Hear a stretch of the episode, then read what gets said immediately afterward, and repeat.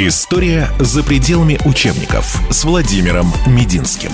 Граф Уваров. Православие, самодержавие, народность. У Петра I своя идеология, очень простая, служение государству.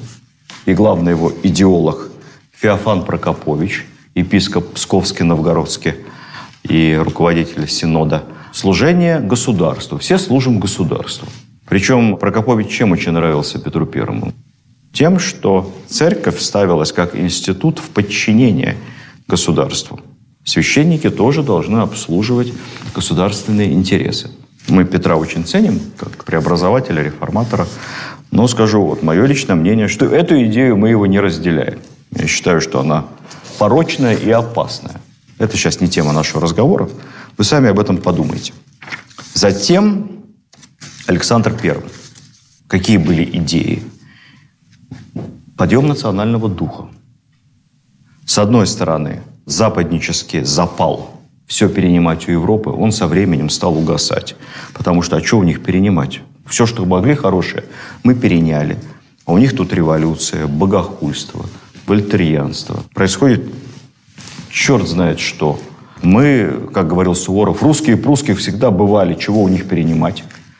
Поэтому, особенно после войны 812 года, после взятия Парижа, поднимается национальное самоуважение и самосознание, и появляется первая национально ориентированная идеология. Вот тут звучит фамилия Карамзина.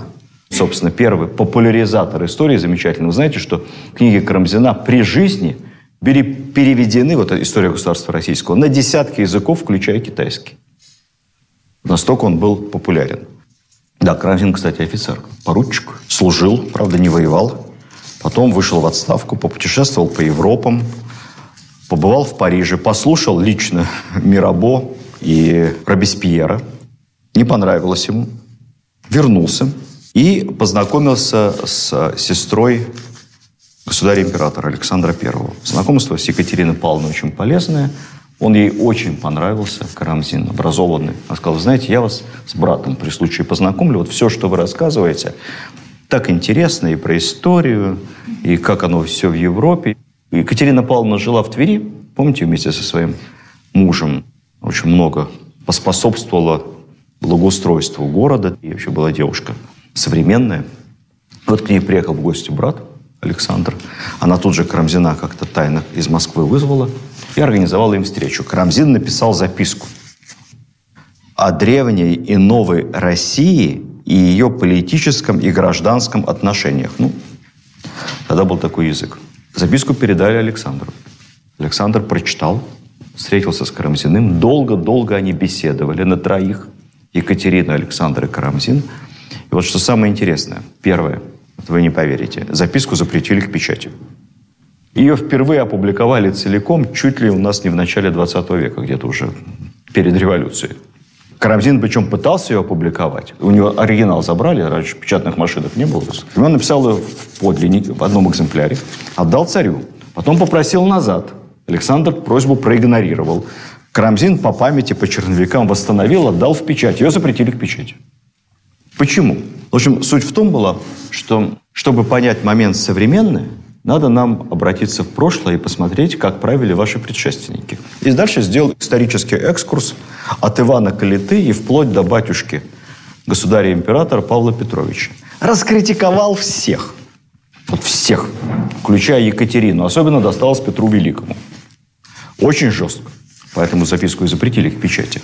Ну и в конце Карамзин делал выводы, как надо дальше, предсказывал неизбежность войны с Наполеоном, что Александру не понравилось, он пытался этого избежать, а Карамзин оказался прав. Изложил свои взгляды на крепостное право. Александр I реформатор, он же хотел конституционную монархию, а лучше республику. Крестьян отпустить, он молодой, он преисполнен идеи. У него Спиранский тут почти премьер-министр. А тут появляется этот молодой историк, поездивший по Европам, послушавший Робеспьера, и говорит, какие реформы, вы что? Я далее цитирую. Что значит освободить у нас крестьян? Дать им волю? Жить где угодно? Отнять у господ всю власть над ними? Подчинить их одной власти правительства? Хорошо. Но сии земледельцы не будут иметь земли, которая есть собственность дворянская. Значит, будут обращены по мысли Карамзина на нищету, а значит бунт. Поэтому, говорит, нельзя освобождать крестьян, уж тем более без земли. Как-то надо все делать по-другому.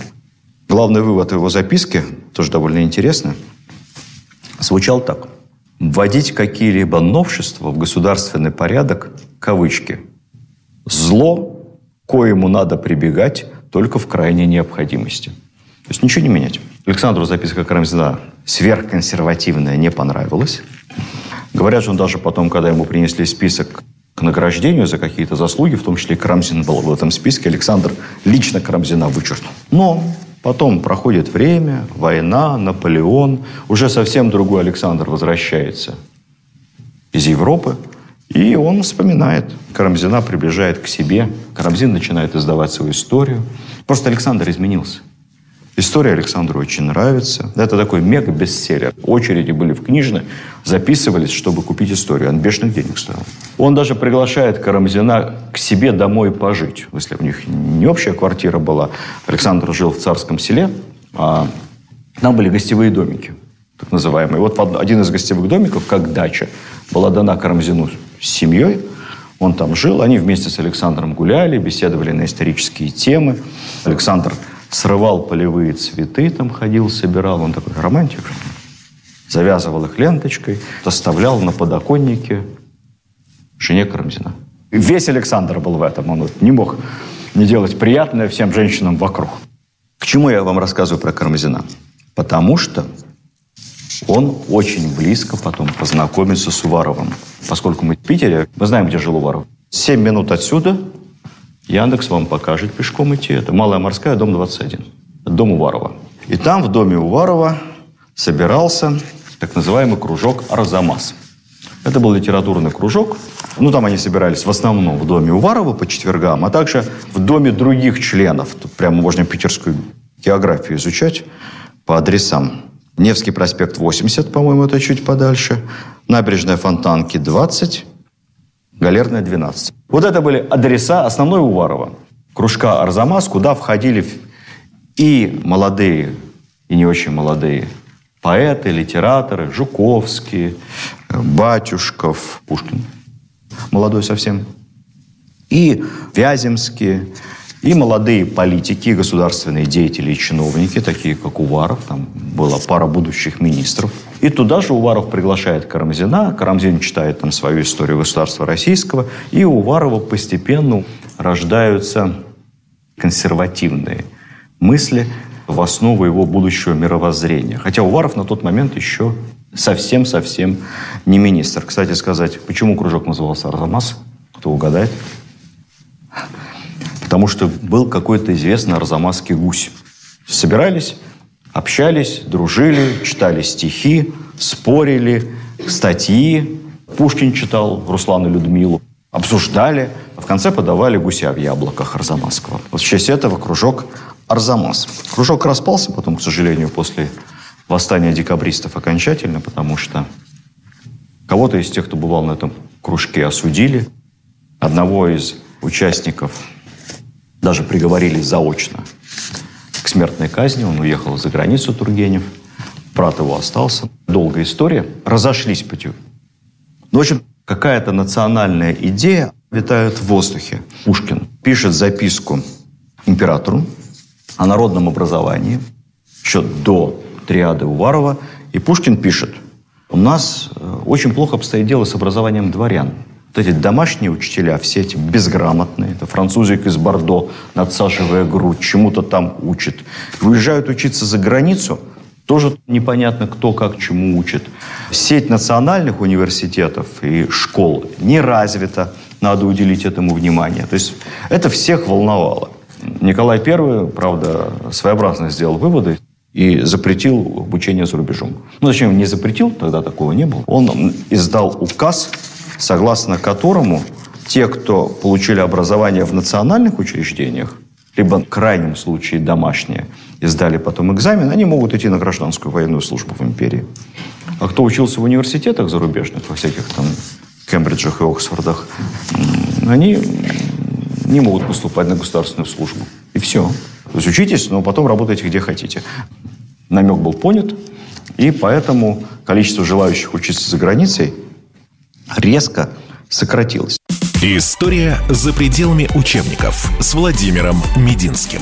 Граф Уваров. Православие, самодержавие, народность.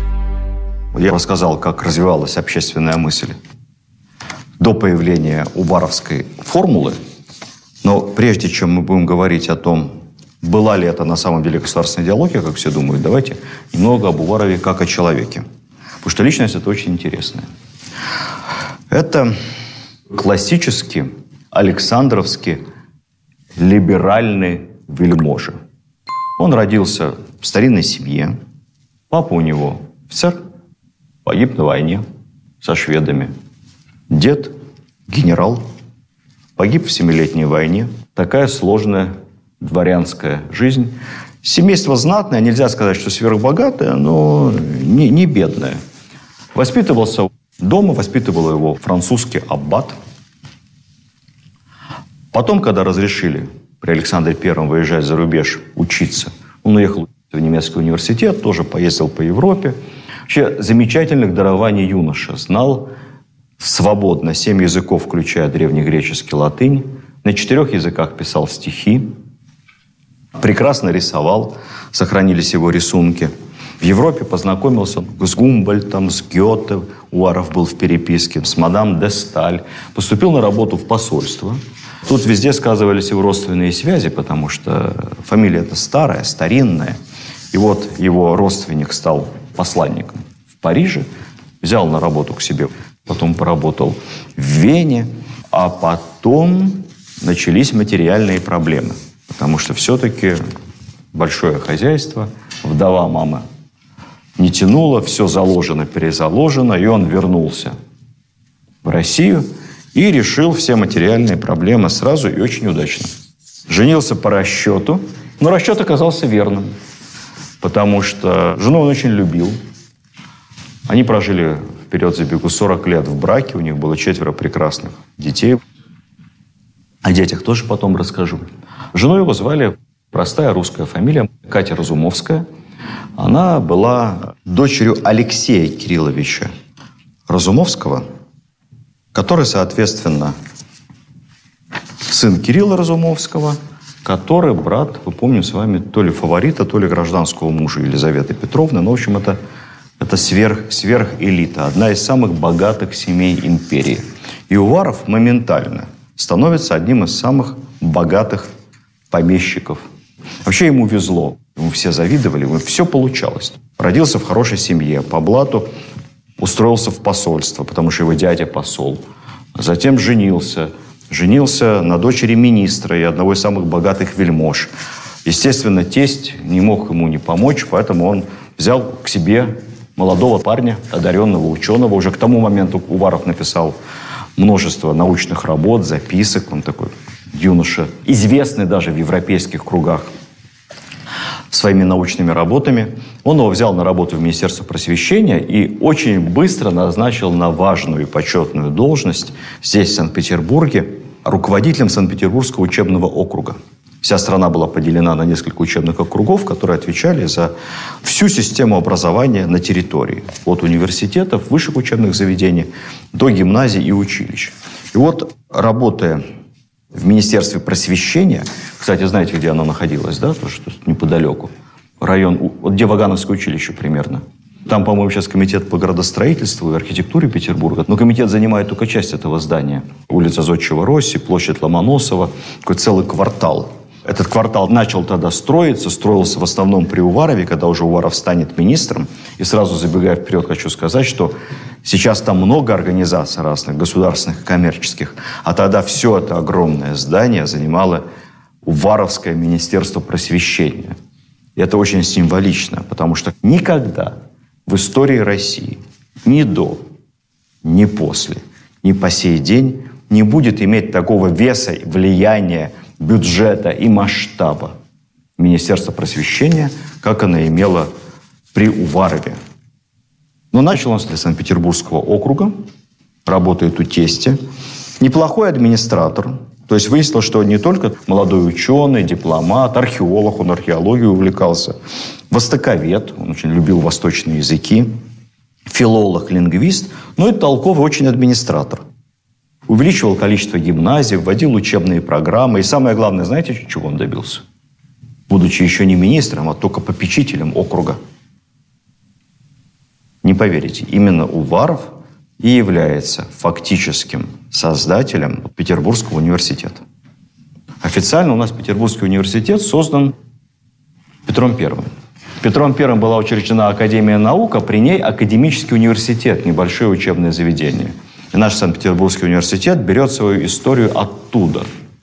Но это, конечно, небольшая натяжка, потому что, конечно, этот академический университет, ну, сложно называть его в полноценном смысле этого слова университетом. Да, его ректором был Ломоносов какое-то время, а потом, после смерти Ломоносова, все это свернули, университет развивался московский, а Петербургский академический университет был преобразован в училище, потом, по-моему, даже в гимназию, а потом и все. И главным учебным заведением в Питере, гражданским, стал педагогический институт. И вот Уваров пролоббировал идею преобразования этого педагогического института. Для этого нужно было что? Деньги, фонды, профессура, помещения. Все это Уваров решил. И педагогический институт был преобразован Санкт-Петербургский университет. Вот с той поры уже без перерыва он существует. Поэтому, когда Санкт-Петербургский университет имени, э, Ленинградский университет имени Жданова, при всем уважении, конечно, такой оксюмарон. Вот университет это, это Уваров. Вы должны это понимать. Не могу не сказать несколько слов, чего Уваров добьется, когда будет назначен министром просвещения. Когда его тесть умрет, Уваров послужит еще какое-то время, вступит в конфликт с новым министром и уволится. Уйдет в частную жизнь. Пройдет 10 лет, императором станет Николай Палыч. Николай Палыч знаком с Уваровым, много знает о его деятельной работе на посту попечителя Петербургского округа. Много о нем слышал, его рекомендуют ему и Карамзин, и Спиранский очень высоко отзывается об Уварове. Ну, в общем, все-все-все говорят, это ну, невероятно талантливый администратор и ученый. Николай Павлович приглашает его к себе и говорит ему буквально следующее. Я прошу вас. Вся система образования ориентирована на Европу и на Запад. Учат плохо. Вот Пушкин записку написал, кстати. Все ей недовольны. Надо что-то с этим делать. Надо, чтобы образование наконец-то стало системным и патриотическим. Про Россию, про Отечество. Кому поручить, кроме вас, не знаю. Подумайте, пожалуйста. Ну, Варов подумал и согласился. Сначала он вышел заместителем министра, потом годик поработал заместителем, товарищем министра, как тогда говорили. Министр был совсем уже старый и больной. Ну и потом он становится министром народного просвещения. С той поры 16 лет Уваров министр. Чего он добивается? Количество гимназий государственных резко растет. Количество гимназистов утраивается. Появился Киевский университет, еще один университет. О нем там много-много говорили, Уваров пробил это решение. Резко увеличиваются штаты университетов, там больше профессоров, там больше студентов. Уваров очень любит еще технические новшества, хотя сам гуманитарий, технический прогресс, и поэтому всячески поддерживает технаря Николая в создании разного рода технических училищ. Помните, я рассказывал вам о Николае Первом, как много появилось высших учебных заведений технических. Ко всему этому прикладывают руку Уваров. Он востоковед, появляется Лазаревский институт восточных языков в Москве, Институт восточных языков в Петербурге. Это все тоже идеи Уварова. Недавно еще запрещали учебу за границей, а он наоборот пробивает стажировки преподавателей, что все профессора-преподаватели должны обязательно постажироваться за границей, вернуться, и вот с учетом зарубежного опыта лучше учить. Он издает журналы специальные. Журнал Министерства просвещения становится сверхпопулярным, потому что там публикуются все научные новинки. Кстати, Уваров еще параллельный президент Академии наук. Он многократно увеличивает бюджет и финансирование Академии Уваров – создатель Пулковской обсерватории. Представьте себе, там, при всей религиозности того времени, совершенно сумасшедшая всем казалась идея покупать за безумные деньги какие-то телескопы, что там смотреть. Какое-то сложное здание, огромное финансирование. Уваров в одиночку пробивает эту идею. Вот Пулковская обсерватория – это абсолютно личное его детище. Никак, казалось бы, вот с религиозными доктринами не сопрягающееся. Помимо всего прочего, Уваров еще отвечает за всю цензуру в империи. Министерство просвещения – это все образование, это в какой-то степени культура. Министерства культуры тогда не было, но отдельные вопросы культуры тоже замыкались на Министерство просвещения. Цензура – это тоже ведомство Министерства просвещения. Поэтому Уваров еще и главный цензор. В этом связи я не могу не сказать пару слов об отношении Уварова и Пушкина. История за пределами учебников с Владимиром Мединским. Граф Уваров. Православие, самодержавие, народность. Цензура – это тоже ведомство Министерства просвещения. Поэтому Уваров еще и главный цензор. В этом связи я не могу не сказать пару слов об отношении Уварова и Пушкина. Сильно мифологизированная тема. Известно, что они были дружны в молодости, в один литературный кружок ходили, обедали, выпивали, дружили, хотя Уваров постарше Пушкина – но со временем их пути разошлись. И даже говорили об их непримиримой вражде. Мол, Уваров, пользуясь властью, административным ресурсом, травил поэта, не допускал к печати его произведения там, и прочее, прочее, прочее. Да, плюс у них были разные взгляды, Уваров мракобес, реакционер. Но что было на самом деле? На самом деле, конечно, личного в их отношениях было гораздо больше, чем какого-то там несоответствия во взглядах. Уваров пытался с Пушкиным отношения со временем восстановить. Ну, например, знаменитое пушкинское стихотворение «Клеветникам России» по итогам польского восстания 1730 года Уваров сам перевел на французский язык, отправил Пушкину. Пушкин написал, что это большая честь. В уваровском переводе оно и публиковалось. Потом, спустя какое-то время, Уваров пригласил Пушкина а, на лекцию в университет московский, ну, в качестве почетного гостя.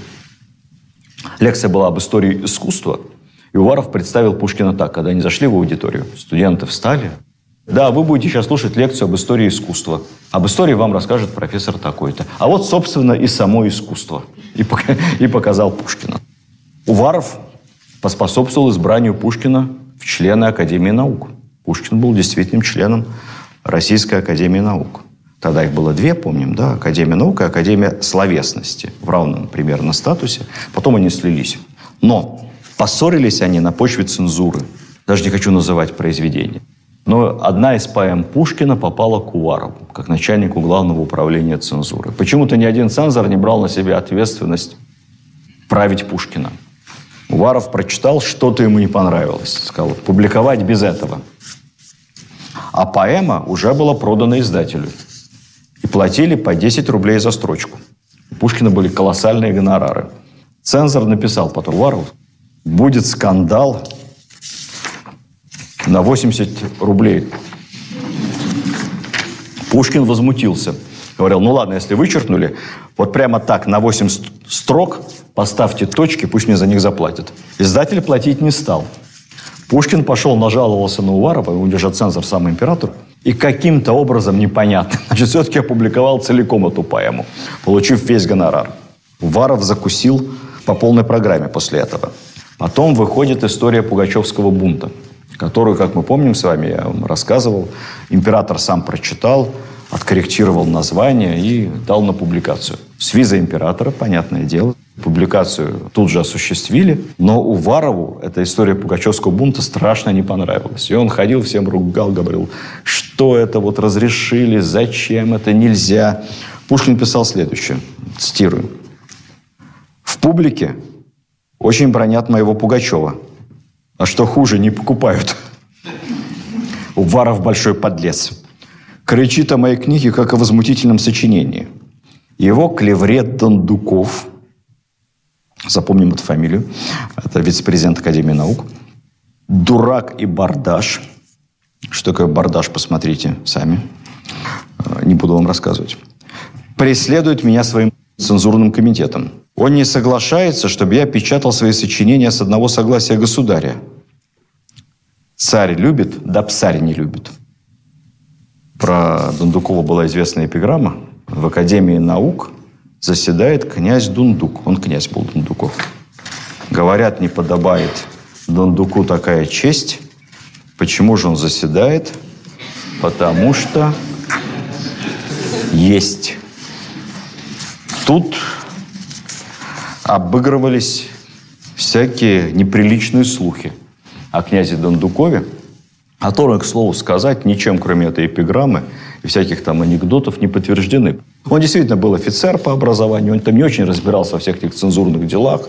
Человек был, кстати, не злой, к Пушкину относился хорошо. Но вот так вот поэт не любил вот этих мелочных этих придирок, творческий человек.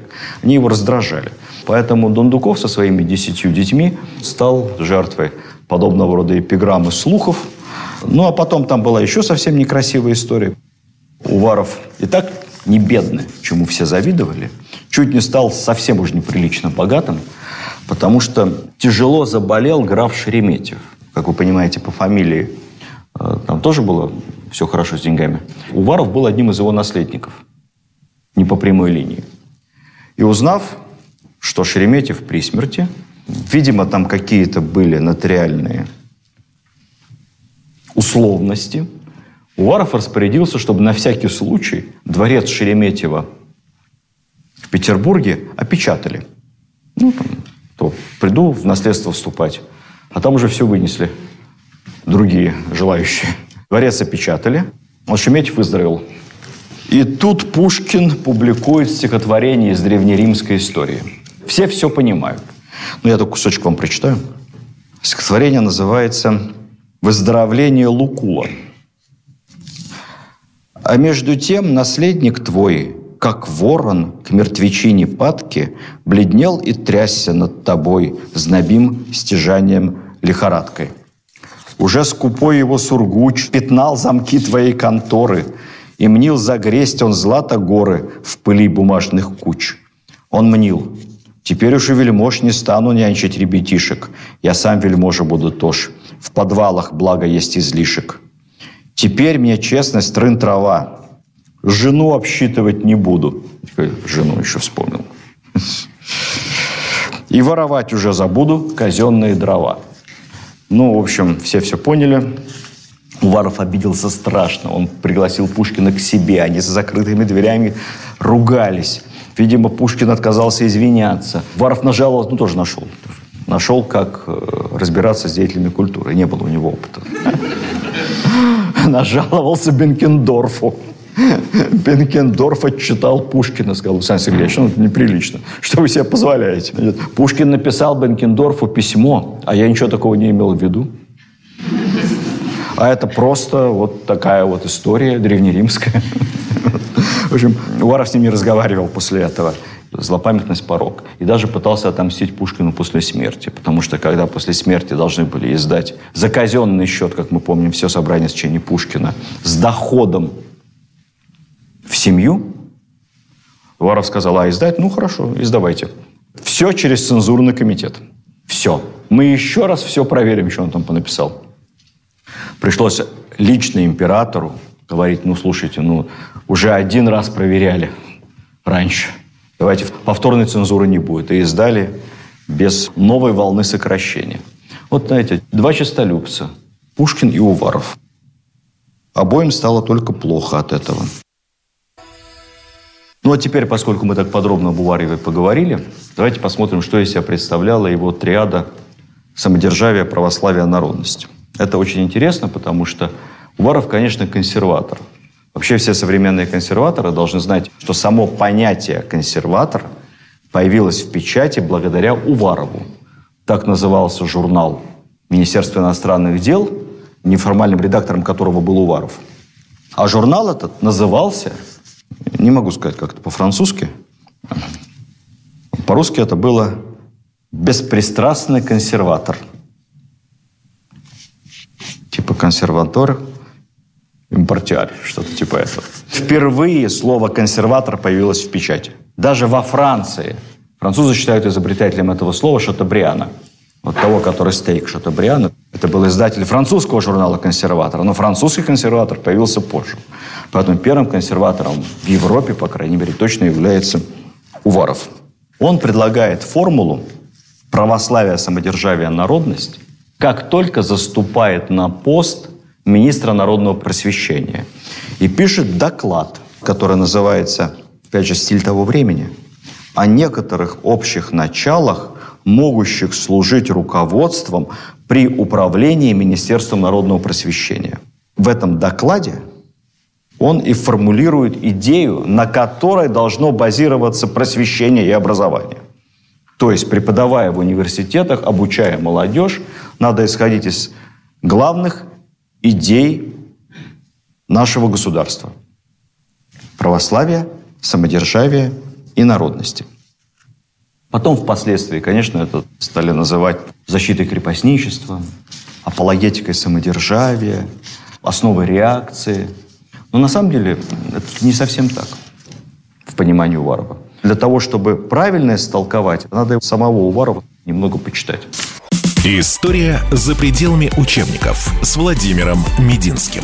Граф Уваров. Православие, самодержавие, народность. Уваров взял известный боевой клич военный за веру царя и отечества, но вложил в него совершенно другие смыслы. Так вот, православие – это отнюдь не то, что все должны скопом студенты и преподаватели, взявшись за ручку, ходить в церковь и выстаивать службы. Нет, конечно. Дело в том, что православие на тот момент находится в загоне. Петр I ликвидирует патриаршество, практически уничтожает тайну исповеди. Анна Иоанновна отправляет епископов пачками в ссылку. Екатерина проводит секуляризацию церковных земель. В моде у элиты Руссо, Вольтер атеизм. И поэтому, когда Уваров говорит о православии, он говорит о возвращении к истокам, к идеям, культуре. Он же специалист по Древней Греции – по Византии. Он говорит, надо возвращаться к духовности, отходить от этого атеизма европейского. Поэтому для него православие и культура – это понятия общие. Это своего рода русская культурная самобытность. Далее, самодержавие. Самодержавие – это не абсолютная монархия, как мы сегодня понимаем. Уваров, он же Александровский либерал. Он сторонник конституционной монархии, как и Александр. Уваров, как специалист по греческому языку слово «самодержавие» расшифровывает по-другому. По-гречески самодержавие – это автократия, автократор. Автократор – это не самодержец на греческом, не монарх. Автократор – это любой независимый человек, который сам себе хозяин. Вот юноша достиг совершеннолетия. Этот юноша может называться автократором. До этого родители были его хозяевами, а теперь он сам себе хозяин. Поэтому самодержавие, да, с одной стороны, Николаю было приятно читать, да, самодержавие, про меня. Но для Уварова самодержавие – это опора на самостоятельность людей в принятии решения. Это, выражаясь современным языком, суверенность. Самодержавие – это суверенность государства по отношению к другим и суверенность человека по отношению к другим людям. Когда говорили о реформах, он все время говорил, вы знаете, самодержавие и реформы друг друга не исключают. Потому что только крепкая самодержавная власть может обеспечить эффективное проведение реформ. Когда власть слабая, отреформировать ничего не получится. Ничего хорошего из этого не выйдет. Все развалится. Как показала практику, слабая власть, когда реформы не получались. Мы вспомним времена перестройки, гласности. Ведь много реформ предлагалось. Но слабая власть не могла их реализовать эффективно, не могла их довести до конца. А у Петра Первого все получалось. Может быть, реформы разные были. Разные, можно спорить. Но все получалось. Власть сильная. Поэтому Уваров говорит, самодержавие и реформа – это очень хорошо, когда это вместе. Народность. Это самое сложное понятие. До сих пор по этому поводу много спекуляций, споров. Но Уваров на французском писал, как и все тогда. И вот у Уварова народность – это, по-французски, опять же, национальность. Значит, народность – это очень просто. Это национальное единство. Опора на национальную самобытность, на национальный язык, преподавание на языке, на национальный интерес, русский дух. Скажите мне, что реакционного, особенно для того времени, в этой формуле? Ничего. Но эта формула не была никакой идеологией. Это потом ее обозвали идеологией. Это просто были принципы государственной системы образования. Как надо учить людей, как стараться их воспитывать. Появился впоследствии у историков термин «уваровская триада официальной народности». Но сам бы Уваров, я думаю, очень бы расстроился, если бы он прочитал. Кстати сказать, если говорить об Уварове еще как о цензоре, как вы думаете, сколько печатных изданий было закрыто за 16 лет руководства цензурой государственной Уваровым? Нет, неправда, два. Два. Одно из них – это журнал «Телескоп» за письмо Чадаева. Но тут уже как было не закрыть. Такой скандал был вселенский. Журнал «Телескоп» за публикацию этого письма закрыли. А цензора, который подчинялся Уварову, по-моему, даже осудили, уволили. А вот самого Чадаева, с ним, собственно, ничего не было. Сидел некоторое время под домашним арестом с постоянным посещением врачом. И все. Но в конце концов, даже такой гибкий и подстраивающийся под действующую власть Уваров все равно попал в опалу. Режим ужесточался со временем. Тут революция по всей Европе 48 года. И власть начинает обращать внимание, что что-то у нас слишком много либерализма. Вот эти университеты до добра не доводят в таком количестве, так много студентов – Появляется рескрипт об ограничении числа студентов во всех университетах. Уваров категорически против, но общий тренд. Третье отделение начинает писать записки о том, что Министерство просвещения цензурные ограничения игнорирует, позволяет всякие вольности. В университетах непорядок. Учатся безостановочно профессура за границей. Вообще студентов очень много, большая нагрузка на бюджет появляются новые цензурные комитеты. Казалось бы, Уваров главный по цензуре, но тут у каждого ведомства свои цензурные комитеты. У военных свой. Появляется там, цензурный комитет отдельно в Москве, отдельный цензурный комитет в МИДе. Был даже какой-то цензурный комитет, связанный со строительством Исаакиевского собора. Все, что касается Исаакия, тоже проходил отдельный цензурный комитет. Они все друг друга дублировали. То есть Уварова отбирали таким образом полномочия. В конце концов, с одной стороны, тебя начинает все менее и менее ценить император и выделять. С другой стороны, тебя постоянно критикуют в общественности. Постоянные вот эти споры с деятелями культуры. А Уваров человек крайне честолюбивый. Если бы был Телеграм в то время, соцсети, он бы вообще сошел с ума. Читаешь, что о нем пишут. Он очень нервничает все время. У него жена умирает. Умерла жена, его разбил инсульт частично парализован. Как-то лечился, в конце концов, не выдержал всего и подал в 1849 году в отставку. Расстались с ним хорошо. Надо сказать, что власти умели хорошо расставаться. Даже с вышедшими из фавора своими верными слугами. Уварову графский титул за несколько лет до этого наградили, затем орден Андрея Первозванного, оставили его членом Госсовета. Конечно, он уже не работал. Он жил у себя в имении под Москвой. Создал там такой клуб художественный. Опять к нему, как в молодости, приезжали литераторы, философы, художники. Он там музей собирал художественный. Кстати, имение по сей день есть. Можете найти его на карте. Называется поселок Уваровка. Попасть вы туда не попадете. Там санаторий службы внешней разведки. Говорят, прекрасно отреставрирован. Все сохранили. У Варова была огромная библиотека. 12 тысяч томов – очень редкие. Много книг по истории Востока, древнегреческой. Он с Гетте переписывался, обсуждая древнегреческую филологию. Можете себе представить? Библиотеку он завещал своим детям. Дети эту библиотеку нарастили. И говорят, она уже достигала немыслимой цифры, там в 70-80 тысяч томов. Потом все это завещали историческому музею дети. А сейчас Уваровская библиотека, правда, в таком сжатом виде, часть пропала книг после революции. Это основная часть государственной публичной исторической библиотеки. Не могу про детей пару слов не сказать. Наиболее известен сын Алексей Сергеевич Уваров.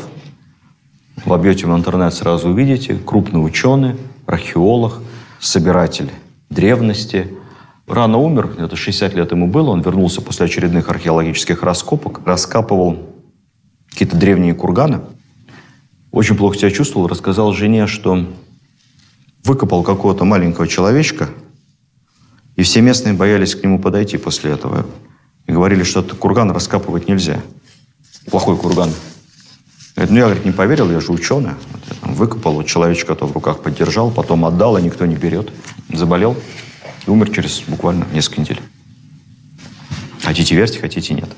Его супруга Просковья Уварова тоже стала ученым-археологом вслед за своим мужем. Он была моложе его на 15 лет. Возглавила Московское археологическое общество.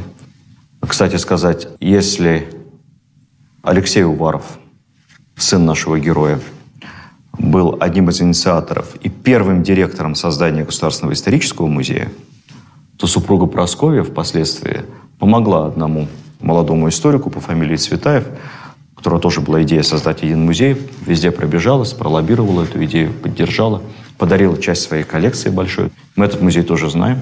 Называется Государственный музей изобразительных искусств имени Пушкина. Поэтому ГМИ Пушкина тоже Уваровы. А супруга Прасковья Уварова стала второй после Софьи Ковалевской женщиной, членом Императорской академии наук, как ученый археолог. Поэтому это хорошая была семья. Умерла в Белграде, пережила революцию, эмигрировала где-то в 20-х годах. Кстати, очень много Уваровых по сей день везде по миру разбросано, но все не у нас. Вот детей было много у него и внуков. Нужно ли бояться государственной идеологии? Решайте сами. Варовская триада не была государственной идеологией. У нас потом она появилась. История за пределами учебников с Владимиром Мединским. Граф Уваров. Православие, самодержавие, народность.